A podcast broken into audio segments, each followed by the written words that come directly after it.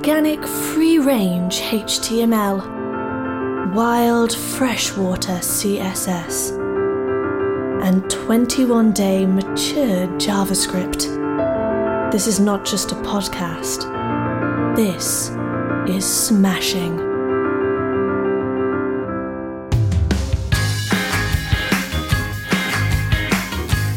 It's smashing.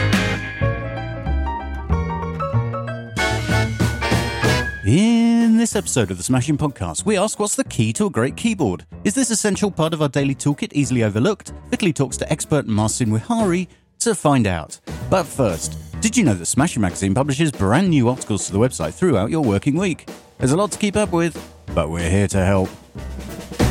It's your weekly update.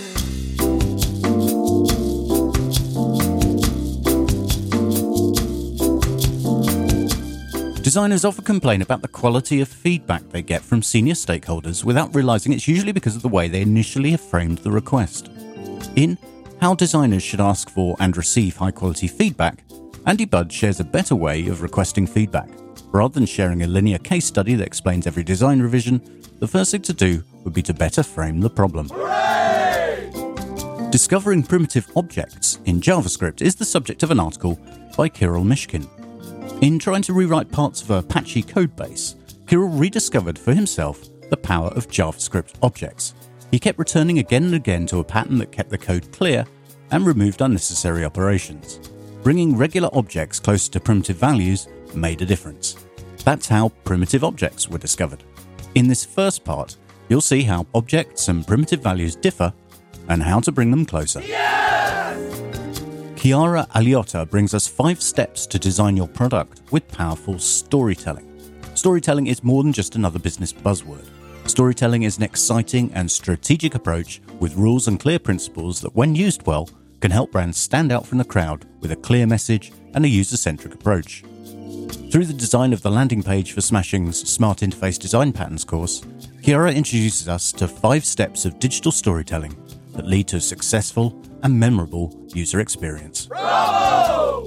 The SVG Animate Motion element provides a way to define how an element moves along a motion path. In Putting Gears in Motion, animating cars with HTML and SVG, Paul Scanlon shares an idea how to use this technique by animating race cars in an infinite loop as easy as 1, 2, 3. Oh, yeah! And in a step by step guide to building accessible carousels, Sonja Weckenmann reflects that most carousels come along with usability and accessibility issues. To avoid these issues, this article addresses step by step design considerations to make, as well as semantic requirements for carousels to be accessible. With its help, you can establish an in depth understanding of the implementation of a carousel and its impact on your users. And that is your weekly update. Find all these and more at smashingmagazine.com slash articles. He's a great designer, excellent writer, and wonderful engineer. Originally from Szczecin, Poland, he used to work as a design lead and a typographer at Medium. He was a fellow of Code for America and the UX designer at Google, working with the Chrome, Search, and Homepage Doodle teams. He now works as a design manager and editor design lead at Figma in San Francisco. He studied at West Pomeranian University in Szczecin and completed his doctoral in human computer interaction in Eindhoven, Netherlands, and also in Amsterdam. Apparently, he speaks at least, well, that's from what we know, six languages, uh, including Polish, Dutch, and a little bit of English. Now, he is extremely obsessed with many things, but most notably link underlines, typesetting, fonts, and guess what? Typewriters. So, we know he's a great designer with a keen eye for typography. But did you know that Marcin is a former Polish handball goalkeeper and after hours he likes to force his friends to watch sneakers over and over and over and over again? It's a Groundhog Day all over again. And he managed to put Pac Man on Google's homepage. My smashing friends, please welcome Marcin Wichary. Hello, Marcin. How are you doing today? I'm I'm smashing, but the handball player is that was funny. There's a there's a guy who's named exactly like me, who's a handball player. Oh, I thought it's you, Marcin. This is this is this could not be a coincidence. It looks he looks like you. Kind of looks like me. Um, it's funny because I'm sort of a little sour because he has a Wikipedia entry and I don't. But also, there are these uh, cool YouTube videos of people chanting his name, like Marcin Vihar, and I sometimes play them and pretend that it's me. But but I'm sure that our wonderful listening listeners uh, who are listening to this very uh, recording right now, they'll be more than inspired and excited to create a Wikipedia page for you. You just need to tell us about your story, you know, all the things that typically go on a Wikipedia page, right? You went out to Wikipedia, learns about this collusion here. That's okay. I think we're all safe here. We have wonderful, friendly people listening to us. Uh, Martin, it's such a pleasure to see you again. I mean, we haven't seen each other for I don't know, like what a lot of a long time. Uh, you spoke at Smashing Confs uh, a while back as well, and it's such a pleasure. You never change, do you? Like uh, you, you never change. Um, one thing that really excites me about you is that you are really obsessed with things, but in a good way. I mean, not in a bad way, right? Yeah. In a good ways. And I'm, and I'm wondering, maybe it would be a good start to just for you to briefly share your story. Like, where did it come to be? Did you want to become a web designer when you were growing up? Oh, that's a great question. I uh, I've had this. So the answer is probably no, in as much as web design didn't exist when I was growing exactly. up. Yeah. Uh, um, you know, the I, I, for for kind of like an aspiring little nerd, I, I got pretty lucky because my dad had this sort of dream job at the moment, which was repairing arcade games and like pinball machines. And, you know, it, it, it was, it, it's fun because they're, you know, it's obviously games, right? Like it's nice. Uh, to be able to go into the arcade and play for free in you know like early 90s or mid 90s but it's also fun because you can kind of like open them up and see how they're built. And that i think was what got me hooked into like oh this fun was designed or made by somebody. And you can you know look up all of the assets. You can open the pinball machine and poke your finger at things and which is of course what you did i did yeah. It's actually i highly recommend it if you have like a pinball machine next to you. Ask them to open it up and show you. There's so much under the the the, the playfield but and, and that sort of led eventually to you know computers and kind of programming. And and I've I think as many people probably I felt like I was just like a bad programmer who got distracted by fonts and colors and recreating UI elements. And and and eventually much later I learned this is actually something like what I've been doing. It's called UX design and or interaction design or whatever you want to call it. And and that became um kind of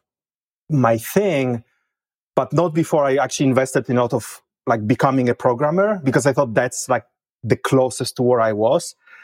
And so I backed into the, you know, there's like the classic, like, should designers code question, which we, we shouldn't really talk about it because it's unanswerable. But I kind of walked myself back into it by accident, right? Like I, I was a programmer first and I kind of became a, um, a designer and, and with all of this programming baggage, which actually ended up being kind of at least useful in my line of work. yeah, but I, I, mean, you know, one thing that's really interests me uh, most of the time is that you know I had a very similar story as well when I was growing up. Because I remember there was no thing like you know, be, you know becoming a web designer. You just do some web stuff, and then you kind of webmaster in a way, right? Um, and one thing that I noticed, um, many of my friends who were kind of moving into design and like this web thing, right? They came from everywhere. They were doing all different things. Some of them were, you know, building glasses. The others would be architects. The others would be writers. And it's like, it was this incredible moment of almost a wave, a very strong wave of just people from all, all over the place coming in. And it felt like you were more like you're just becoming something new, something entirely new. So it's like you used to be that person, then you're becoming a new person. Do you feel, and this is kind of the this moment of transformation, at least this is how I experienced it. Did you feel the same way, like you've become somebody else over time, or you just you just grew naturally into this role, being interested in everything digital, and you know, obviously we'll talk about also uh, some of the technology, like ancient or I would say, uh, not ancient maybe, but vintage technology. So I'm really wondering just, just what brought you to that specific place? You could be doing so many things, not just programming, not just design, right? There are all those things. Uh, it's, it's a great question. And it's something I, you know, I've obviously been thinking a lot about because it's a tension between two, two things, right? One is like have, having a plan right? Like I want to become this person. I want to do those things. I want to invest in that, which you can and probably should have to some extent. Um, but I think more of my career has been like reflection on what things meant to me and what excited me and what, uh, what I gravitated to and seeing what more I can do with that and how I can connect it to other things. Like to give you a specific example, you know, I joined Medium back in a day because um, it just seemed like extraordinarily cool and, you know, huge um, kind of focus on craft, a small team, a, a, a very like kind of beautiful but also meaningful product that kind of helped people write, which felt important to me, always like felt important to me. But uh, in the process of it, I I started writing more and more in a different way. And I think like Medium was actually kind of important for me. You, you joked about me knowing six languages, uh, which, you know, I only kind of know two very well and a few like poorly. But at that, at that point in my life, I still wasn't really sure if I can write in English because my original language is Polish. And Medium got me over that hump, right? It got me comfortable with English enough. And then I started writing about this typewriter stuff and people started reacting to it. And at some point I was like, I connected these three things. One was I've always wanted to write a book because my mom was a librarian and I thought books is like the biggest thing you can do in your life, right? If you write a book, you paid your dues on this planet. And then I crossed some sort of a threshold where I could do it in English. I felt for the first time like English is my language. And then I found a thing to write about completely by accident, right? So I think, I think for me, it's like, I've never really felt like I've, there was like an inflection point that I became like a new person. But like in hindsight, I always kind of like look at those connecting things and, and, and saying like, oh, should I invest more in typography? Because I seem to be really into fonts, but I didn't know I was. Right. right? Or I right. don't know, maybe at some point pinballs are going to be back and I'll be like the pinball guy. I don't know. that's probably not going to happen. But that's kind of like often how I thought about it, right? Like think a little bit about like what you want to do, but also like connect the things that you already have, at least work for me. Yeah. I mean, um, one one other thing that really interests me is that we all get super excited about technology. We all are uh, almost possessed uh, or obsessed, I would say, uh, by this notion: oh, we can do things faster and we can do things better. And what I learned is that although we try to make things faster and we try to make things better, uh, the humanity is still incredibly busy. It's like we're doing. We, we used to think that technology is going to help us and we're going to be uh, doing less and we're going to be just a little bit more relaxed in life. But it seems like we're doing more and more and more with that technology, right? But what I really like and what really gives me a little bit of fascination, I guess, is that you are always looking back. You're almost obsessed with old technology. Like not necessarily, I mean, probably also with new technology. Maybe, maybe I'm wrong here, but I'm wondering: yeah. is something wrong with modern technology that you are almost like spending most of your time with the old one? what is in yeah i mean there's always something wrong with technology right like i, I think we go through these cycles where we um, we get excited and then we reevaluate it right? We, we we went through i think crypto just went through this phase. Um, i think you know I, I mean honestly as much as i think you and i both love the web there are probably some moments where we're like oh was this good for all of us or did it create some challenges right? Um, but you know like i don't think tim berners-lee is just like universally happy with with what what came of web. But um, no, I, I think generally like I I can't say like the old. I want to actually very specifically avoid like you know they don't make them like they used to kind of line of thinking because I don't think it's particularly helpful. Um, I think for me, a lot of it is about sort of connecting the past into the future and kind of remixing it. And even in my like, literally this week at my work, I will probably use some things that I learned in my research for the book about, you know, the keyboards, right. um, because keyboards are still around. And typography is the same, right? Typography kind of like has all of these waves and existed for hundreds of years and and you can like grab things from the past and you have to be careful because nostalgia is incredibly powerful but like not always useful um, um, and you can see sort of like what still makes sense and what can learn from from the past and what you can throw away or what needs to be revisited uh, because there's again a lot of baggage there uh, i don't know how much i was just thinking about this uh, do you know Playdate, the the panic like little game machine yeah, with a crank? Yeah, yes, yes. So, like I've uh, you know uh, they made it I think last year, right? It sort of got got shipped it exactly the you know pandemic time, so it slowed them down. Right. But it's it's this beautiful little device that's uh, Uh, uh, what I like. to, you know it's a handheld device with games with a monochrome screen and this kind of strange user interface but what I really like about it as, as a sort of, as a, as a statement is that it, it tries to like negotiate with nostalgia, right? It's not just like an emulator of an old game. It's more like sort of looking at the past and saying, what of those things that we moved on from were actually interesting and better, right? Maybe the limitations of a monochromatic screen with like fat pixels is something interesting for creativity, right? Maybe a device that's sort of small and dedicated to one thing, it's great, right? And we kind of lost it over the years. But they also, you know, but they also say like we want internet connectivity. We want like a really nice metal device that feels great. It's sort of this this figuring out like what how to recombine those things. And I think that's that's ultimately like very important to me. There was the same story with like underlines at Medium. It wasn't that let's be forever you know, indebted to the gods of typography from 200 years ago who designed a perfect underline. Because that's really not that exciting. I mean, it is from the craft perspective, but it was really interesting. It's like, how do we make links that look beautiful? Because then you want to link to more things. And yeah, then linking yeah. to more things is just like a very, very powerful thing that you can do. Um, and a very unique thing that we can do in interactive media as well, right? yeah yeah and and and i you know I, I, was inspired by just people who write in a way that that's what i that's what i miss sometimes about like writing for paper quote unquote that you cannot link to things because that's just like you know I, well you have footnotes yeah yeah but you, you cannot do you remember like john Siracusa's macos macos 10 reviews uh, they were on Ars Technica for like many many years. Every time the new macOS 10 yeah, yeah, came out, like, yeah, yeah, yeah. And he linked all over the place, and it was just genuinely inspiring how much it changed the way you could read actively. You know. Yeah, but do you think, Marcel? I'm, I mean, I, I kind of keep coming back to this actually, like for the last couple of weeks. Somehow, I remember vividly this notion of imperfection when I was growing up.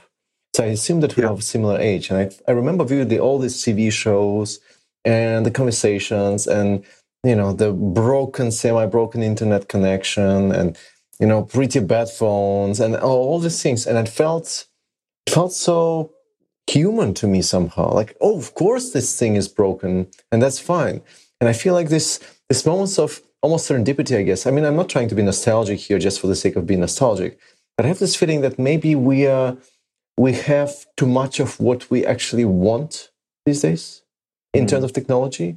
So you can watch anything you want, like with a, with a click on a button. There is this notion of you don't have to go anywhere. Like everything is right here.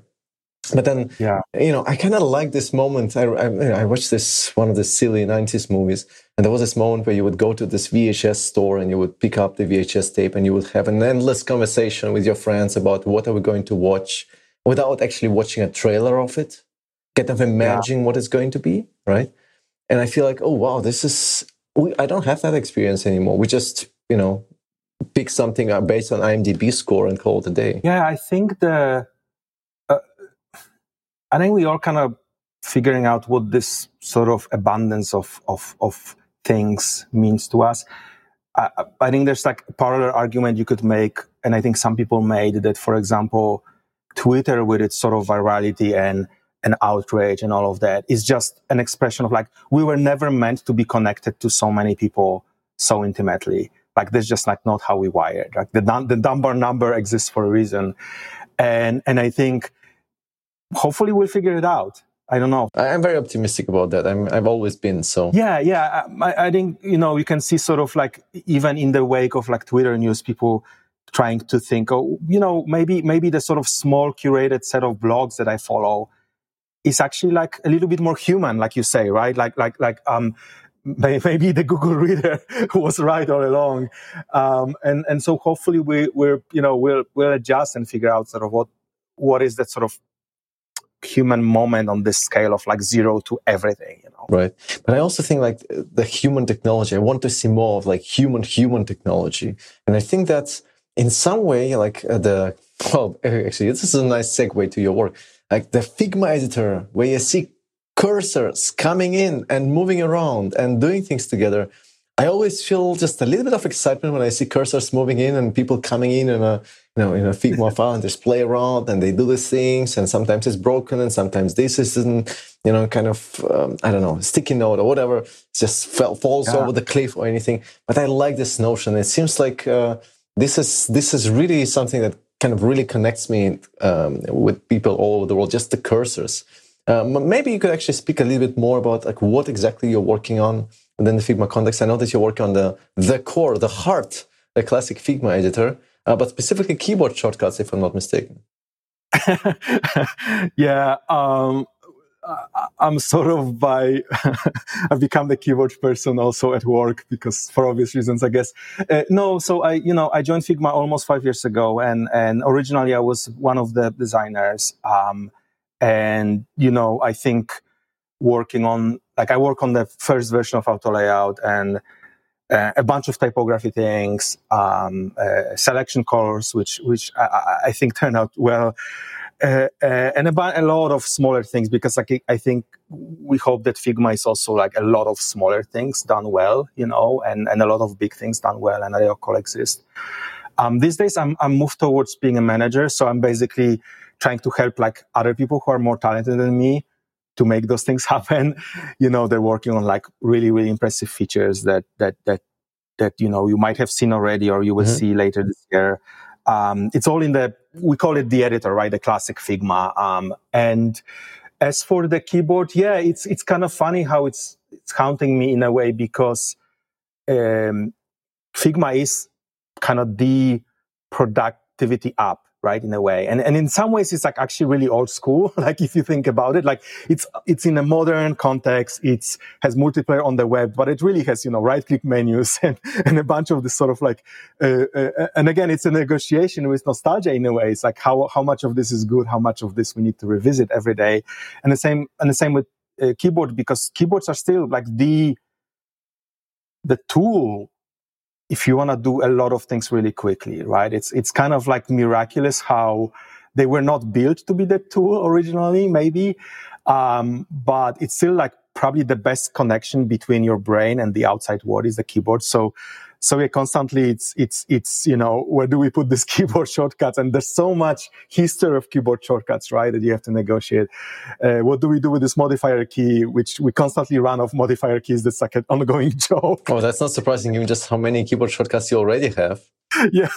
And how many things, you know, it's like the classic Doug Engelbart thing. It's just one of the most beautiful things happens when you have one hand on the mouse and one hand on the keyboard, right? Like, like it's, it's, it's, it's if you if you watch somebody use Figma or other power tools really well, it, it's it's incredible, and yet it's funny how like Doug Engelbart tried to invent his own device for the left hand, or you know if you're right-handed for the mouse, um, which was a key set, right? A spe- special device, but we don't have that. We use the keyboard with the other hand, and the keyboard is like not really designed that well to do that because of you know, you know the combination of modifier keys and a mouse. So that's always it's funny. Yeah, my my job is uh, in a lot of ways is the same sort of historical research as my book, except put in you know uh, put in a very different context. Right. right. Um, like you know, Shift A for auto layout like that's a shortcut we invented, right? In a way, yeah. like for Figma, right, right. they didn't exist. But we were just, first of all, we were lucky that it was free, right? Uh, because I, A is already artboard, com- Command A is already select all. And you could argue like Shift A is actually not the proper shortcut because shortcuts are not supposed to start with Shift. except we all started doing this a few years ago because we ran out.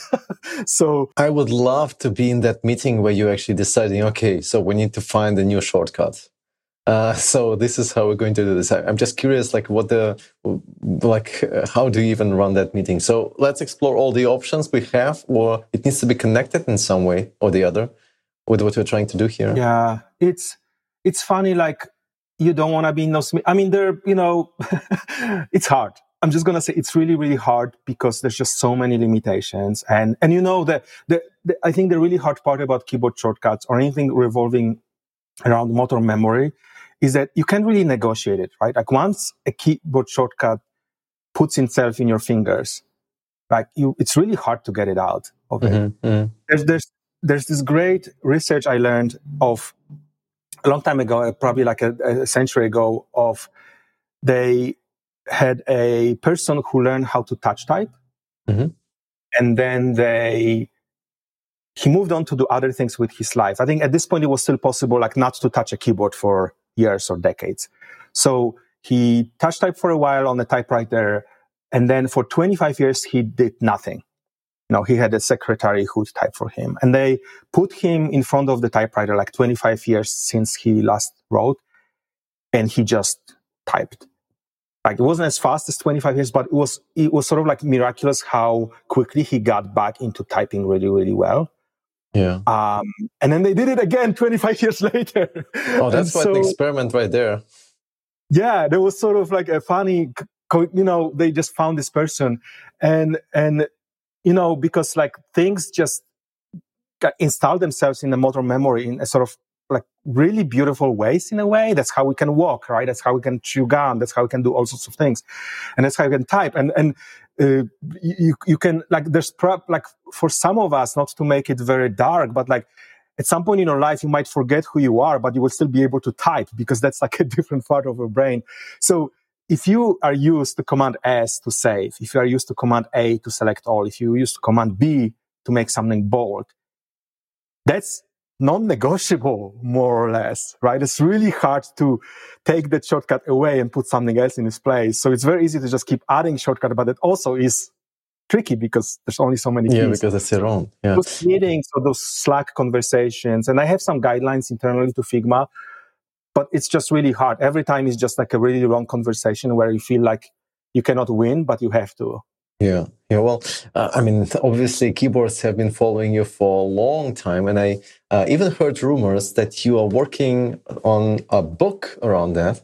Uh, you know, started writing like what 16 uh, back in 2016, if not mistaken. And it's not just a book, from what I could tell.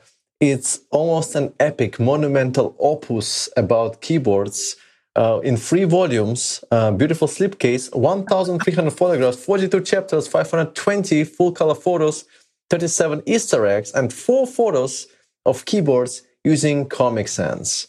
Well, that must have taken quite some time. And you probably are a little bit, nah, maybe you would admit that, a little bit obsessed with keyboards. So maybe you could tell us a bit more about how this all came to be and what should we be expecting in the book? Yeah, so it's it started like I mentioned earlier. Like I, I, I was at Medium, and I, I think Medium offices used to have these um, typewriter. They used to have rooms named after typewriters, just because you know it's a publishing company. It's like kind of like a cute gimmick. But they also had like typewriters in those rooms as decoration, and I, you know, I, I, I, I didn't care as much about keyboards before, um, but uh, I started looking at those typewriters, and they all had like you know QWERTY, but they had like a, interesting keys on the periphery, and they all kind of were a little bit different. And I started sort of being curious about why, you know, and and and you you mentioned this sort of obsession. Uh, what was really interesting about keyboards for me is that the more I kept reading about them, the more there was. Like there, there's this sort of fractal of of you know, for anything like, let's say backspace, like I start looking in the backspace and it's like, oh my God, it's like a whole set of stories just around this one key. And, and I learned over the years that it's like you, not everything's as interesting, but a lot more things are more interesting than you think in general, right? Like just, just, just once you, and, and there was this, I, I think you get into this little uh, you develop this sense of like, is this worth digging deeper? Like, and, and, you know, um, and, and, and it felt like this. And so I started writing some Medium posts and then people had like really nice reactions to them. I think I wrote one about the Turkish typewriter just because I somehow learned about it. And I got messages from people in Turkey saying like, thank you. Nobody appreciates this thing that's, that we have. Uh, and then I wrote something else about, I think, typography and typewriters, right? Because that's like intrinsically connected. And, and at some point I had this moment where I'm like, wait, if I keep doing that, there's just like enough words for a book. There was like almost like a numerical um, approach. I was just like, I multiplied. I was like, oh, it's a book length. And of course, the joke's on me because it ended up being like much more than I expected. Took a lot more time. Um, but yeah, I, w- I was talking to to uh, to Craig Mod, who's like a really good author and and and and just just just this like wonderfully creative person. Um, and I think at some point he told me like, if you want to write a book, like I think you have to pick a subject that comes back to you, even if you don't want it, because you will need a lot of energy. You will need a lot of help. You will need like something that will carry you when you're like in the darkest moment, right? And there will be dark moments. And, and I thought like, oh, the keyboard thing keeps coming back to me, right? I keep, keep looking at it. I keep researching, I keep writing about it. Um, and yeah, that ended up being, being very, very helpful. And, and yeah, the, the, I think the rest of it is just like, yeah, I sort of approach it in a, in, in this sort of semi-obsessive way as I do, which maybe will one day lead to my demise of some sort because this is a lot of stuff. But yeah, it ended up being this sort of, this, you, you mentioned like, um, epic, right? And, and maybe it is, but I also like very deliberately want to make it not how do I say it? Like nerdy in all the right ways or mm-hmm, mm-hmm. intimidating, but like in a, in a good way that sort of makes you want to read it because it's a lot of stuff, but it's also, I think, written, I hope, in a very approachable way, you know, so you can, uh, you know, you can just get lost in some stories of various keys or typewriters or, or modern mechanical keyboards. I uh, can pick one chapter, uh, you can read it back, sort of front to back uh, but also there's like a, that's that's one thing I'm proud of. There's there is like um, I think yeah I think you mentioned like 1300 photos. I think most of them are full color, um, uh, and it's also just like you can just look at the book right like you can that, that's it's actually funny like you you i learned this somehow also through like giving talks at smashing conference and other conferences of how how you tell stories that are textual and visual at the same time. You know, mm-hmm, uh, mm-hmm. there's all these schools about like what do you put on your slides, like don't read over slide, do this, don't do that. And I think a lot of them are kind of like do whatever works for you. Honestly, like you know, I saw people read from slides and I was engrossed. I saw people have no slides at all and it was great, right? So so you you find your way. But I think the way I found was just like this rich tapestry of visuals, sometimes ex- showing exactly what I'm talking about, sometimes showing something that's parallel, but I don't even acknowledge it. And I think it's actually like the book in many ways was inspired by like how I and other people give talks, uh, where, where you have like a, your left brain engaged with this, your right brain engaged with this. And, and I hope it actually kind of counterintuitively helps you read the book more, that it becomes, by adding photos, it becomes less hard to go through because there's always like something to carry you. Um, uh, but yeah, you can, though those photos are also like very deliberately chosen, not just so they're pretty, but they also like partake in telling the story. And so did you design the book then as well? Uh, like because it's a really beautiful design too. Yeah, I did, and so th- there was a you know early on I was there's another part of the journey, and I think the explanation of why it took so long is that you know I originally thought I'm gonna like have it published, like you know many authors do, um, and and I eventually like, and I actually thought I don't want to self-publish it because that's, I mean, honestly, I thought that's just for losers, right? It's like for people who cannot get a contract or cannot get an agent.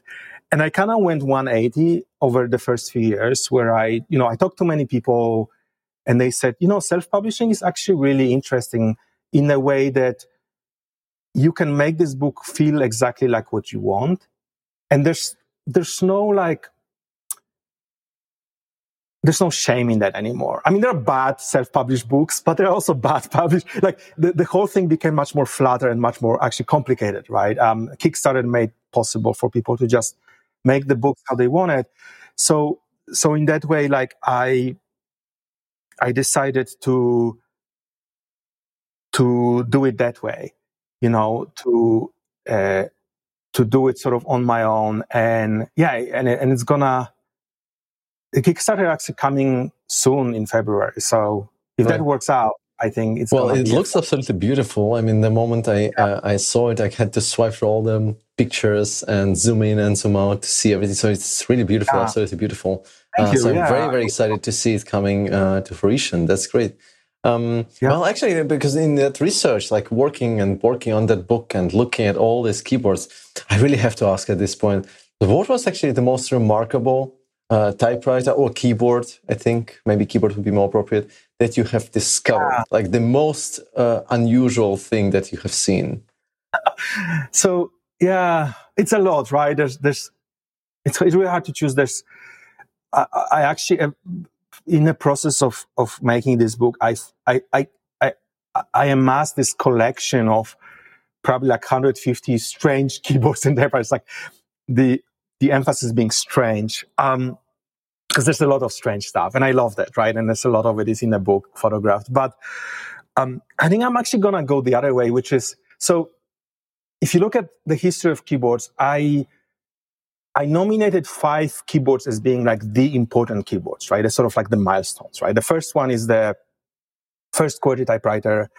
Then there's the Underwood uh, number five, which is like the first hit, like first typewriter hit, like sort of like the iPhone of its day, mm-hmm. right? Mm-hmm. Then there's Selectric, which is like sort of a beautiful kind of electric typewriter with a font ball and just just reinvention of the of the typewriter.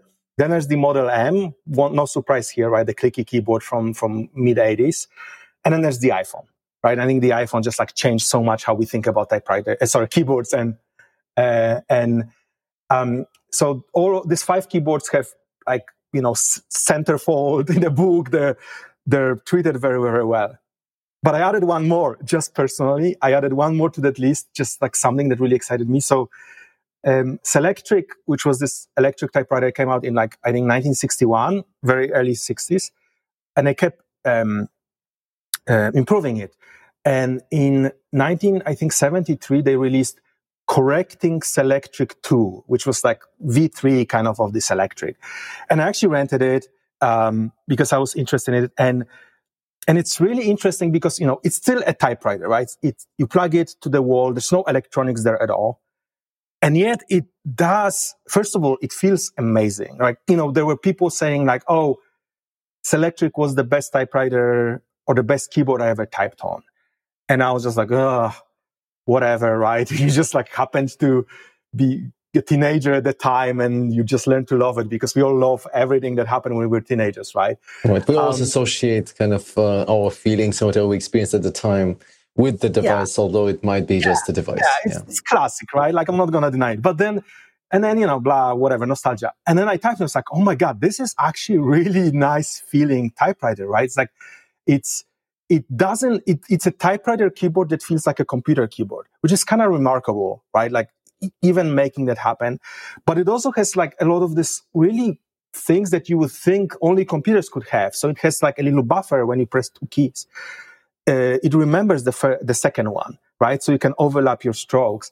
It has obviously the font ball where you can replace fonts easily and type. And it has a bunch of other things including and this is what blew my mind it has a functioning backspace. Like if you make a mistake, you can erase it from paper, which seems like something that shouldn't be possible because like how do you, how do you erase it from paper, right? Like it's on paper, you can cover it up. No, they actually did this really complicated, like it was chemistry. Like they, they made this very complicated, it's not even ink, it's I think film where it sticks to paper sort of not very eagerly, so you can remove it. Mm-hmm. And they had this whole like little back, special backspace key. That's why it's called correcting selectric. That if you do it quickly enough, you can remove it and it's pretty much gone from paper, especially if you type over it. So, so it's kind of, you know, it's obviously like a dead end, right? Like soon after that, computers took over and keyboards went very different way. And you know, with computers, you don't have to worry about backspace. It's almost the opposite. Like you, like everything disappears if you're not paying attention, right? So backspace is almost like the easiest key um, to make. But it's like this correcting selectric to was just I like my mouth was open the whole time I was using it. I was like, how yeah, is this possible? Yeah, that is uh, indeed very exciting. I think I mean I never thought about this being even possible or uh, like ever implemented. Uh, that's uh, that's unusual. Uh, do you think that for your work you could be imagining actually typing on that kind of typewriter and then it's kind of in some way plugged into your computer, or would it be just a misuse of technology? No, no. It's that's actually another beauty of this electric is that they the way it was built internally, and if you open, it's it's an incredibly complex device, right? It's it's um, it's it has it's it's so dense. Basically, back in the day, um, the maintenance of IBM Selectric typewriters was a career. Like they were both so popular and so complicated compared to regular typewriters that you could like literally spend your entire life fixing them if you wanted. And many people did.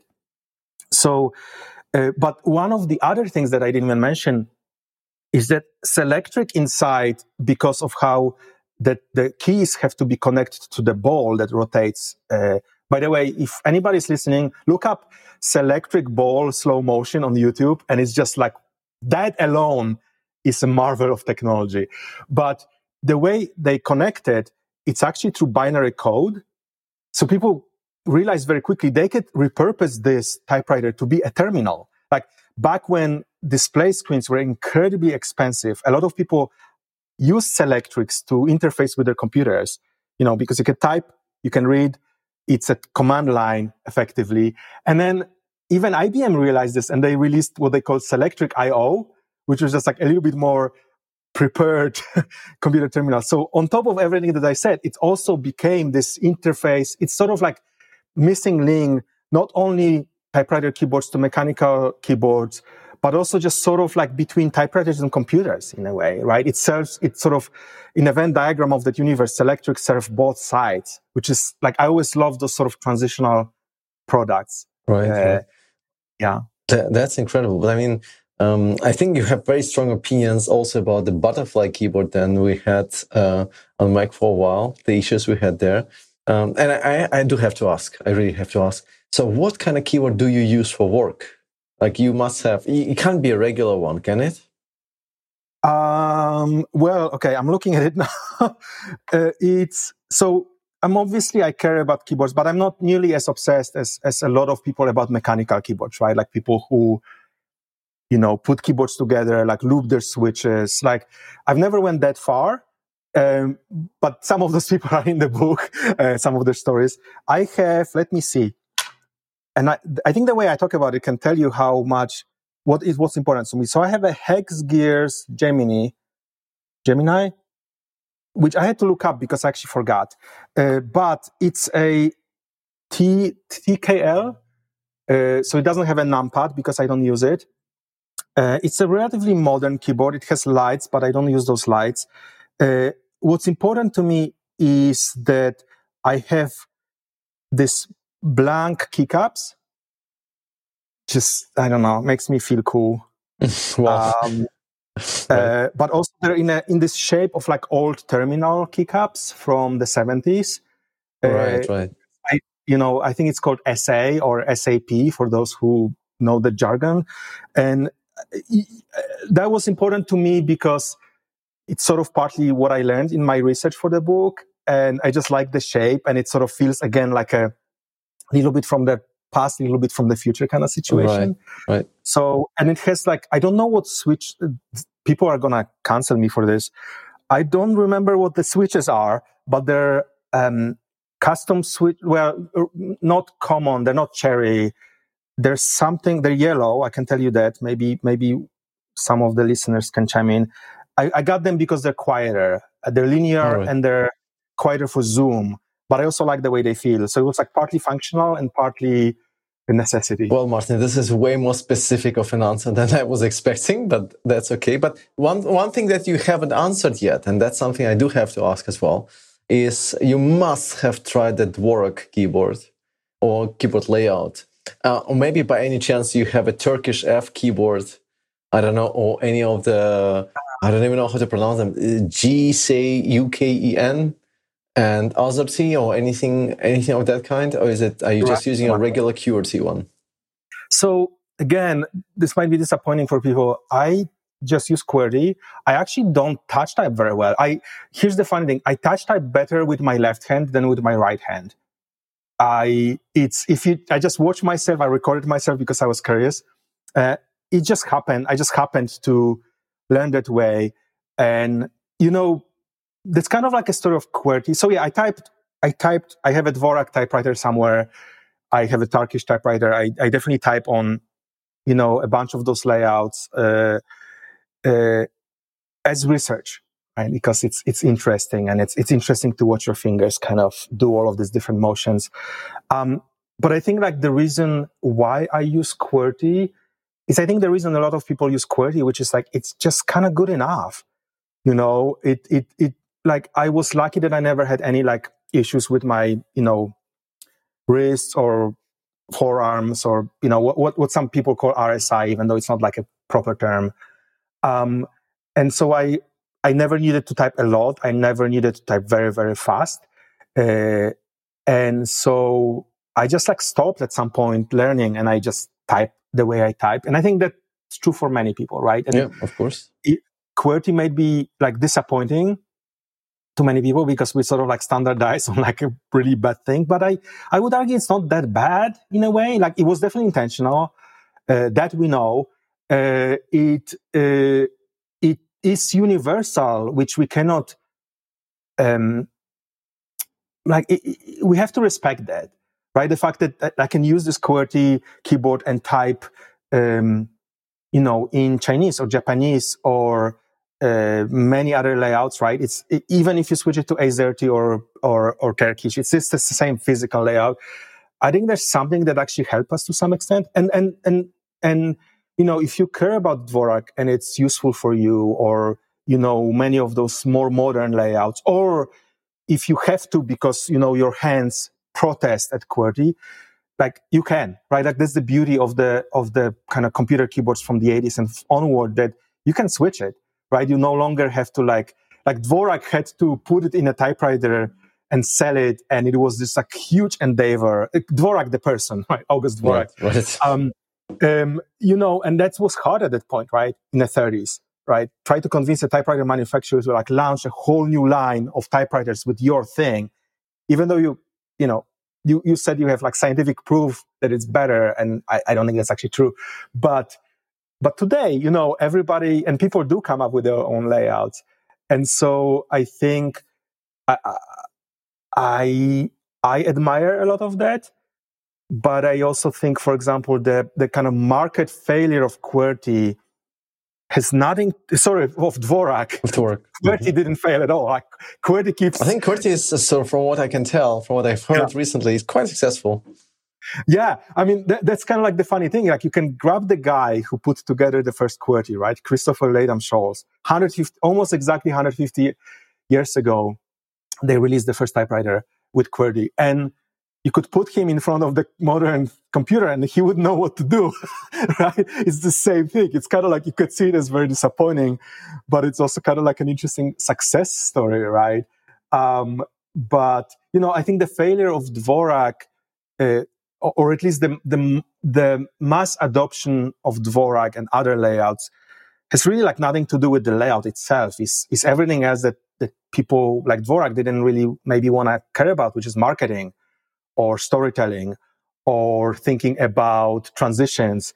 You know like again like the something i like with figma right? How do you transition from one keyboard shortcut to the other one it's a huge endeavor and it takes years. So imagine that you know 50 years after QWERTY was invented right? That was already very very hard. And i think those are the things that also matter and not just like the sort of scientific advantage that's proved by math of a certain layout which by the way is also really really hard to do. And i don't right. think we know how to do that. Yeah that's right well as we're wrapping up here i do have to ask one important question of course um, now today we've been learning a little bit about keyboards and we'll now know that uh, even Marcin is using QWERTY, which is, I think, perfectly cool and all.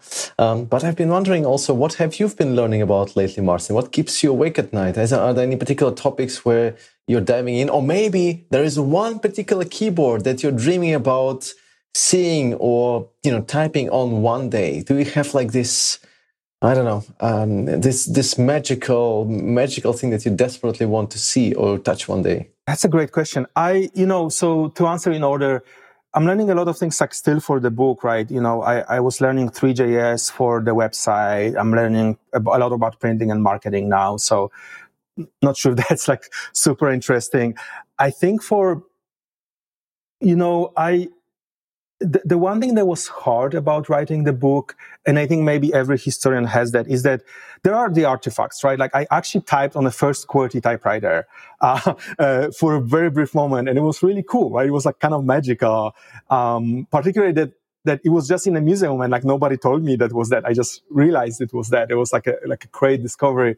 Um, I I think I'm mostly sort of like I wish I had a time machine to talk about some of those people and their decisions, right? Like like people who made the first typewriter, people who made the Underwood number five, people who worked on the Selectric, because it feels like you know there are no blog posts, there are no talks as much. There are some papers, not very many. There are some patents, but they're not very useful. Like, I just kind of want some of those people on Twitter talking about their process, right? So that's, I know that's not going to happen. And I think part of my book is like trying to pretend this could happen, tell their stories, right, for them.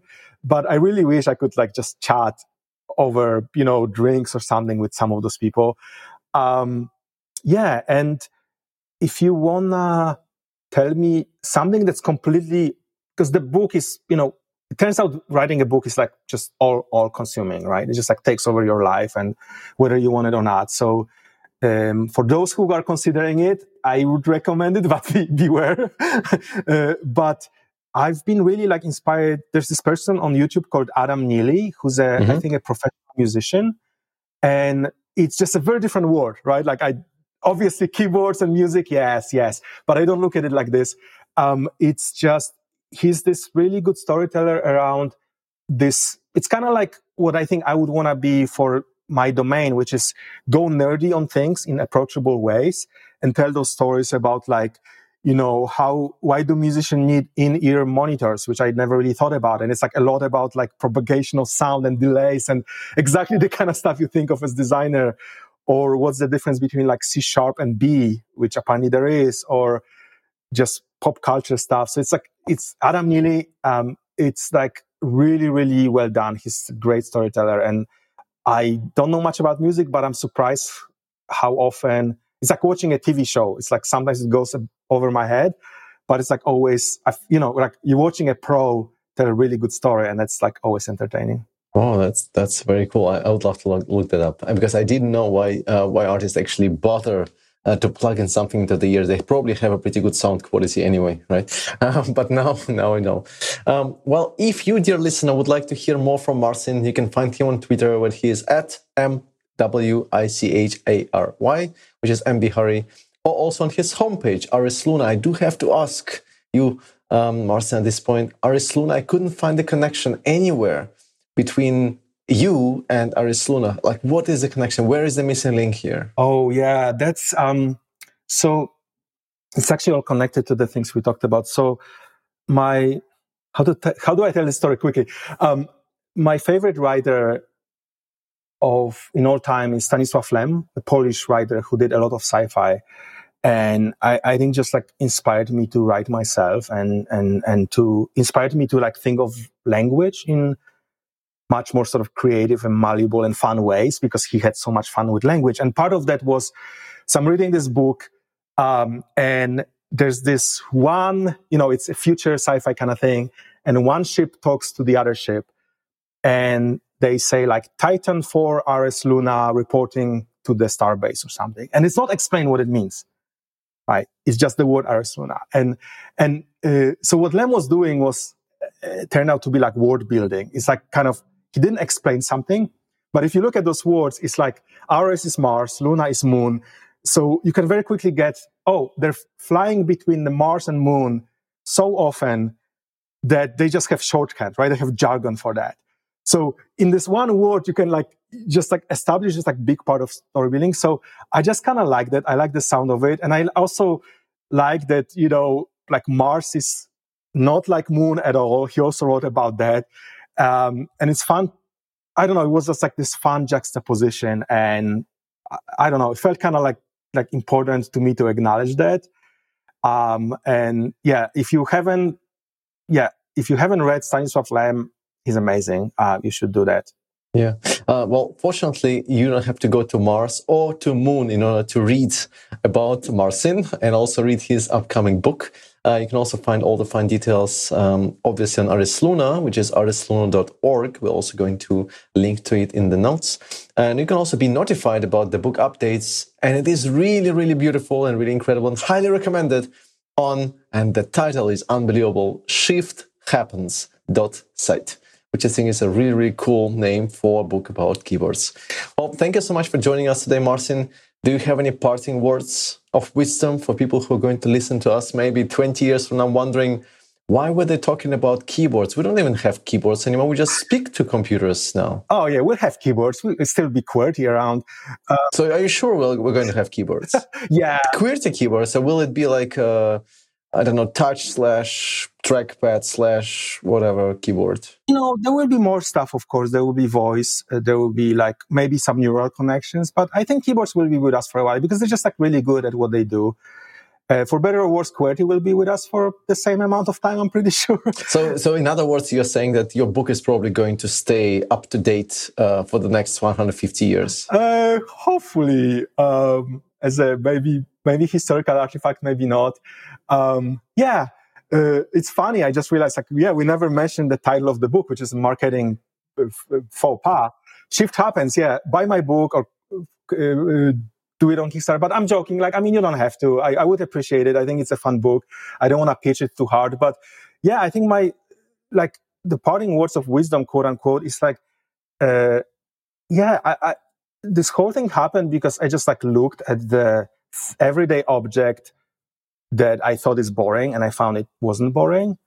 You know, it really was not boring at all. Uh, so I guess like I'm curious, like for everybody who's listening, like are there other things in your life that are worth like looking deeper into and checking out and and and and sort of poking at and seeing what happens? Because I think like that that journey of the book, it's just we didn't even talk about how many really interesting people I got to learn um, from and to interview and to talk about um, and and pe- people for whom keyboards mean so much more than they ever did or will for me. And so i think that would be my suggestion like if you if you go deep in something and see where it takes you. This is smashing. And that was our podcast. Thank you very much for listening. And if you liked it please share it with your friends find us on the web at smashingmagazine.com on Twitter at SmashingMag, Smashing Magazine on Facebook, or in the supermarket by the cat food.